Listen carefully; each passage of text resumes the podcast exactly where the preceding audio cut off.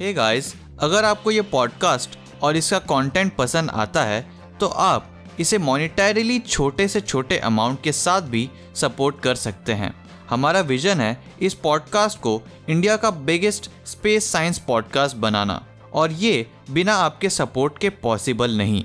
इस पॉडकास्ट को सपोर्ट करने के लिए आप डिस्क्रिप्शन में दिए हुए लिंक को चेकआउट कर सकते हैं। So with that set enjoy this episode of space infinite podcast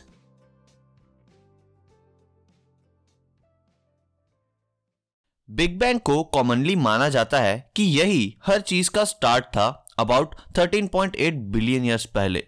universe एक पॉइंट से एक्सप्लोड हुआ और एक्सपैंड हुआ आज के स्टेट में, जिसमें यूनिवर्स अभी है।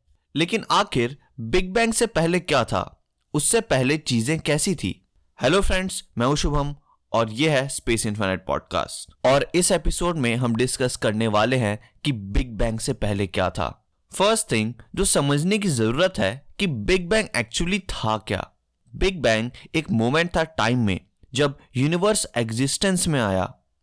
हम बस इतना जानते हैं कि यूनिवर्स बहुत बहुत ज़्यादा डेंस था स्टार्टिंग में और यह बहुत तेज़ी से लेस डेंस हुआ बिग बैंग के समय। वेल well, यूनिवर्स के बाहर क्या है हमें नहीं पता, क्योंकि बाय डेफिनेशन ही यूनिवर्स का मतलब ही एवरीथिंग है हमारे लिए। और बिग बैंग के समय सब कुछ हॉटर और डेंसर था आज के कंपैरिजन में। और ये बहुत टेम्पटिंग लग सकता है कि हम यूनिवर्स को बाहर से देख पाए कि ये कैसा था एक्चुअल में बिग बैंग के समय। ये इम्पॉसिबल थॉट है, क्योंकि यूनिवर्स स्पेस में एक्सपेंड नहीं हुआ। स्पेस खुद यूनिवर्स के साथ एक्सपेंड हुआ। ये यूनिवर्स का पार्ट है। नो no मैटर आज कोई भी ऑब्जेक्ट कहीं भी है यूनिवर्स में। अगर हम सबको 14 बिलियन ईयर्स पहले ट्रेस बैक करेंगे तो हम उस पॉइंट पर ही जाएँगे बिग बैंग के, जहाँ ये एक्सट्रीमली हॉट डेंस और रैपिडली एक्सपेंडिंग था। कोई नहीं जानता कि एग्जैक्टली exactly क्या हो रहा था यूनिवर्स में until one second big bang के बाद। जब यूनिवर्स कूल्ड ऑफ़ हो गया प्रोटॉन्स और न्यूट्रॉन्स के कोलाइड करके स्टिक होने के लिए। कई साइंटिस्ट का मानना है कि यूनिवर्स एक एक्सपोनेंशियल एक्सपेंशन के प्रोसेस के थ्रू पास हुआ, जिसे इन्फ्लेशन कहते हैं। इससे स्पेस टाइम का फैब्रिक स्मूथ आउट हो गया और शायद इसी वजह से मैटर इतना इवनली डिस्ट्रीब्यूटेड है आज के यूनिवर्स में। ऐसा पॉसिबल है कि बिग बैंग से पहले यूनिवर्स एक इन्फानाइट स्ट्रेच था, एक अल्ट्रा हॉट, डेंस मटेरियल का, जो स्टडी स्टेट में था और किसी रीजन की वजह से इसमें बिग बैंग अकर हुआ। कुछ साइंटिस्ट का मानना है कि ये extra dense universe probably quantum mechanics के प्रिंसिपल को फॉलो करता था।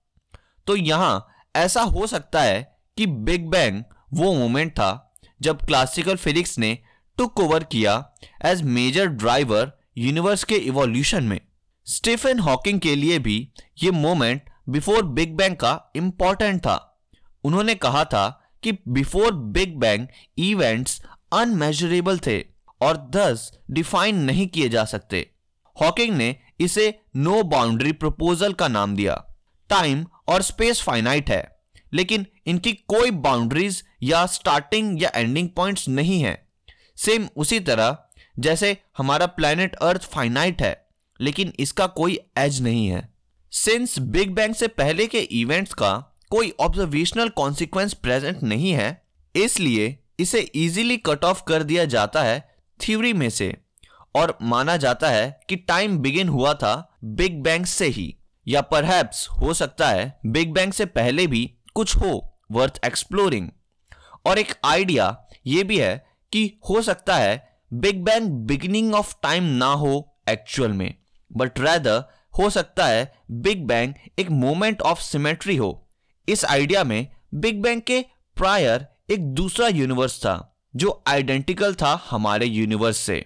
बट इस यूनिवर्स की एंट्रोपी इंक्रीज हुई towards the past instead of towards the future increasing entropy या इंक्रीजिंग डिसऑर्डर एक सिस्टम में इजेंशियली रिप्रेजेंट करता है एरो ऑफ़ टाइम को।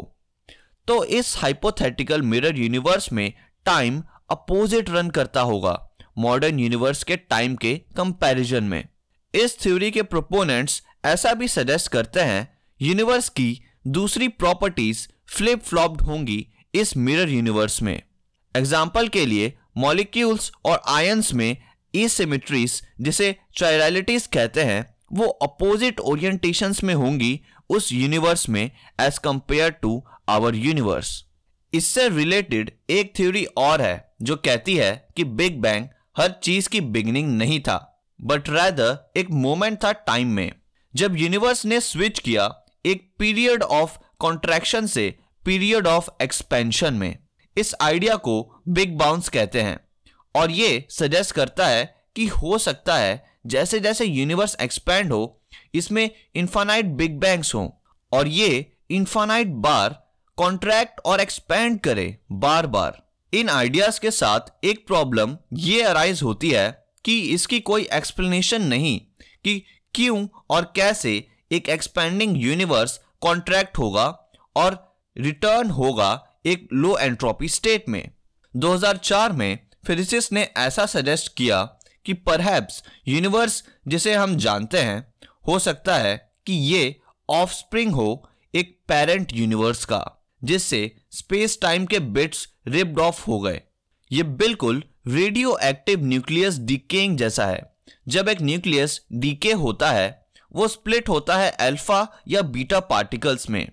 सेम चीज़ पेरेंट यूनिवर्स भी कर सकता है एक्सेप्ट ये पार्टिकल्स की जगह बेबी यूनिवर्सेस फॉर्म करेगा। ये जस्ट एक क्वांटम फ्लक्चुएशन है, जो इसे कॉज करेगा। ये baby universes literally parallel universes होंगे।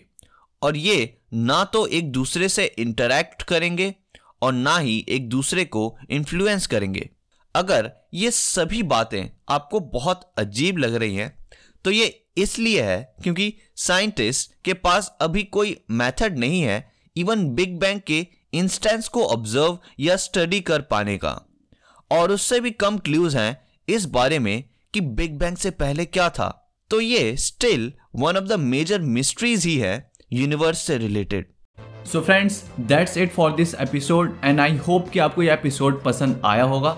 अगर आप इस एपिसोड को स्पॉटिफाई पर सुन रहे थे तो make sure to share with your friends and if you are watching this on YouTube make sure to give it a thumbs up and subscribe to the channel if you are new to the channel और uh, मुझे आप comment section में बताइए कि हम और किन topics पर वीडियोस या फिर ऐसे पॉडकास्ट या फिर इन टॉपिक्स को और कैसे इंटरेस्टिंग तरीके से डिस्कस कर सकते हैं।